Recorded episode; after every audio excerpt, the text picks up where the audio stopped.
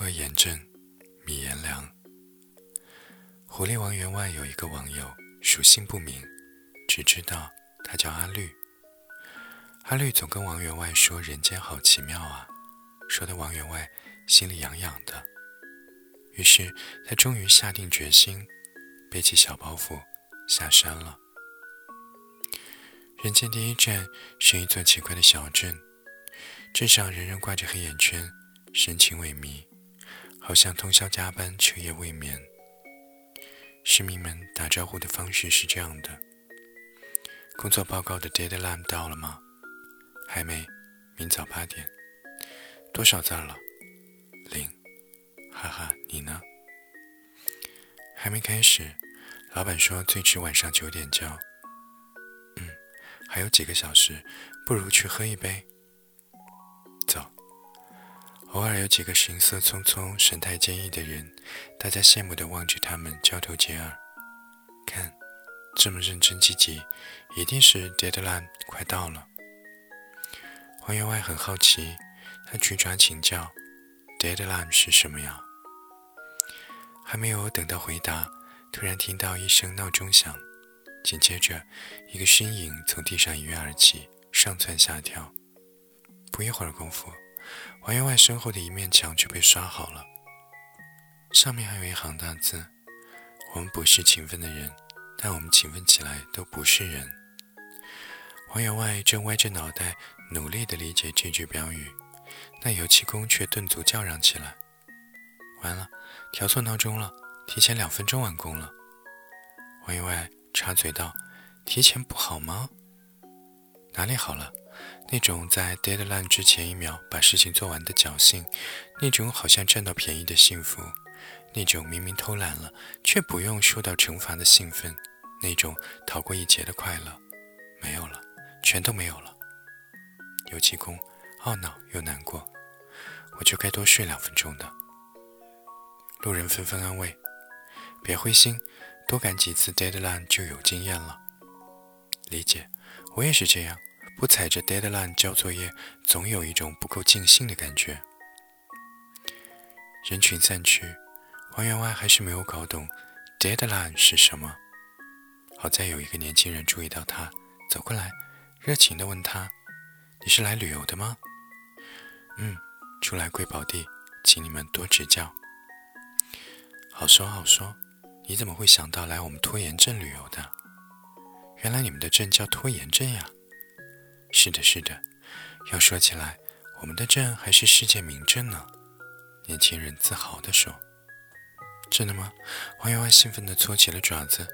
没想到第一次出行就到了一个世界名镇呢。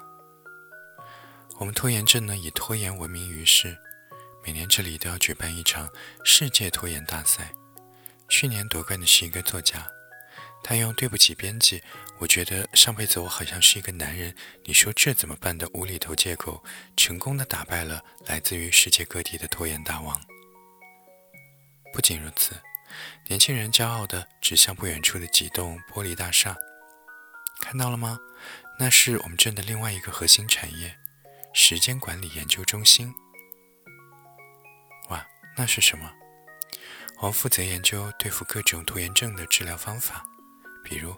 开发时间管理软件，开发二十一天让你摆脱拖延症的培训课程。哦，还有这个。年轻人掏出了一本书，递给了王员外：“这是我们镇的特产，每个来拖延症旅游的人都必带的哟。”王员外赶紧双手接过，一字一句地念着书名：“如何治好拖延症？”哇，这么厚，所以读完这本书就能够治好拖延症了。年轻人没有回答，而是意味深长地笑道：“先不聊这个问题了，来，我来带你好好的参观一下吧。”接下来的几天呢，王员外就过上了这辈子最快乐也是最刺激的日子。他学会了赖床，他可以躺在床上天人交战足足三个小时，直到把自己饿晕过去。他拖着不让旅馆的人来做卫生，旅馆的人也拖着不来做卫生。直到镇卫生所上门检查的前一秒，旅馆的人才疯狂地加班打扫卫生。那种紧张刺激的气氛把王员外深深地感染了。他不禁加入通宵打扫的行列，在 deadline 前的一刻钟，他终于赶工完毕了。他们相拥而泣，好像完成了一项了不得的壮举。他们顶着黑眼圈合影，发朋友圈，记一个忙碌而又温馨的加班夜。王员外终于明白，为什么这个镇子里的人人人都有黑眼圈了。王员外差一点就忘记了自己在人间唯一的好朋友阿绿，差一点儿就永远的留在这个小镇了。差一点儿呢，是因为有一天饥肠辘辘的王员外去厨房找吃的，他看到洗碗池里有几个碗，他想到志明的友好，就顺手把碗给洗了，然后开心的哼着歌谣，摇着尾巴等着大家夸他。然而，全镇人。忽然就安静了下来，像看怪物一样的看着他。